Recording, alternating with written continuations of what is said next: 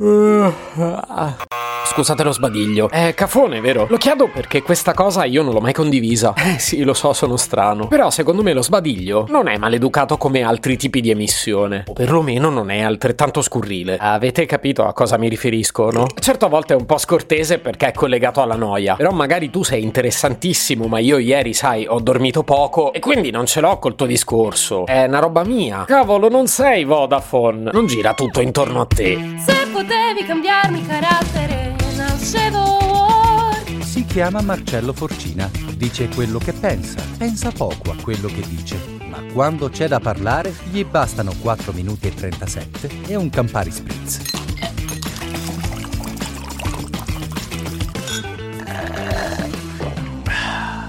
Nell'episodio di oggi dimostreremo l'indimostrabile, ovvero che lo sbadiglio è stato ingiustamente giudicato negativo per anni, mentre invece è un collante sociale. Così, come se avesse senso farci un episodio su questa cazzata. Ma dimmi te. Benché io non abbia velleità da divulgatore scientifico, partiamo dalla definizione. Lo sbadiglio è un riflesso respiratorio consistente in una profonda inalazione ed espirazione. E fin qua ci siamo perché immagino lo abbiamo sperimentato un po' tutti nella vita. Mentre invece l'insieme l'insieme di tutte le contrazioni muscolari che accompagnano lo sbadiglio si chiama... Uh, devo leggerla davvero questa parola? Mi sa che mi tocca. L'insieme delle contrazioni muscolari che accompagnano lo sbadiglio si chiama pandiculazione. E vabbè, voi che mangiate a colazione? Latte e biscotti? Quanto siete banali. Lo sbadiglio è un comportamento umano molto antico e, e non è neanche solo umano perché accomuna tutti i vertebrati, dai pesci agli umani. Sapeste quanti sbadigli fa il mio cane? Capirai, lui sbuffa pure. Per dirla tutta non fa che brontolare. Beh, certo il padrone è lui. Tendenzialmente viene associato a stanchezza, stress, noia o fame. Una deliziosa lista di stati emotivi che io affronto quotidianamente miliardi di volte. È la verità. Ma come immagino sappiate già, in realtà non si è mai capito cosa lo provochi. Cioè perché questi stati emotivi si traducano poi in uno sbadiglio nessuno l'ha mai capito. Eppure l'hanno studiato per anni. A me poi sta cosa fa tanto ridere. Carriere universitarie brillanti coronate da una super laurea e quando stai decidendo a quale ricerca scientifica dedicarti, ti viene in mente quasi quasi mi studio lo sbadiglio e cerco di capire finalmente perché lo facciamo. Ah beh, una vocazione, che poi dovrei smetterla di fare il cretino, perché la curiosità è il motore di tutto e se l'umanità non fosse stata curiosa, molte delle cure che abbiamo trovato a malattie importanti oggi non le avremmo. E quindi fai poco lo spiritoso, Marcè, che te ci stai dedicando un episodio a sta storia. Comunque dicevo, non l'hanno ancora capito. Ci sono dei sospetti, tipo che è causato da una mancanza di ossigeno, oppure che mentre lo mettiamo in atto portiamo meno ossigeno ai polmoni, anche se non capisco perché dovrebbe essere un bene. O infine che sia un fenomeno sociale che serve ad allertare gli altri membri del gruppo che in quel momento siamo poco vigili. Come a dire, sto per addormentarmi, perciò se dovessero arrivare gli alieni salvatemi voi, grazie. Amenità a parte, però, la cosa più divertente dello sbadiglio è che è contagioso. E io oggi di questo voglio parlare. Geniale parlarne solo a fine episodio, allora la reciprocità dello sbadiglio pare sia collegata ai neuroni specchio, che non so se li conoscete, sono dei neuroni particolarmente empatici e, come tutti noi empatici, hanno la sfiga di soffrire delle sofferenze altrui. Che vita di merda che fanno. Ecco, questi neuroni ci portano a imitare le azioni compiute da altre persone. Ora, non so perché non siamo portati a imitare, ad esempio, atti nobili, tipo aiutare i più deboli o regalare soldi a me, per dire. No, l'essere umano ha scelto lo sbadiglio come atto da imitare. E qui arriviamo alla mia tesi. Se mi scappa uno sbadiglio davanti a qualcuno, io sono in imbarazzo. Ma se ricevo in cambio un altro sbadiglio, ridiamo entrambi. Altro che caffonata, è un collante sociale. Se potevi cambiarmi il carattere, nascevo Word.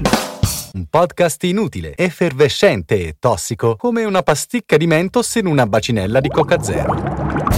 Questa serie è disponibile su tutte le principali piattaforme di podcast: Spotify, Apple Podcast, Google Podcast, Spreaker, Amazon Music e a breve anche sul citofono di casa tua. Stelline, recensioni e follow sono molto graditi. Per due chiacchiere con Marcello e aggiornamenti sui prossimi inutili episodi, segui il canale Instagram Chiocciola Nascevo Word oppure cerca su Telegram l'account Chiocciola Marcellogram.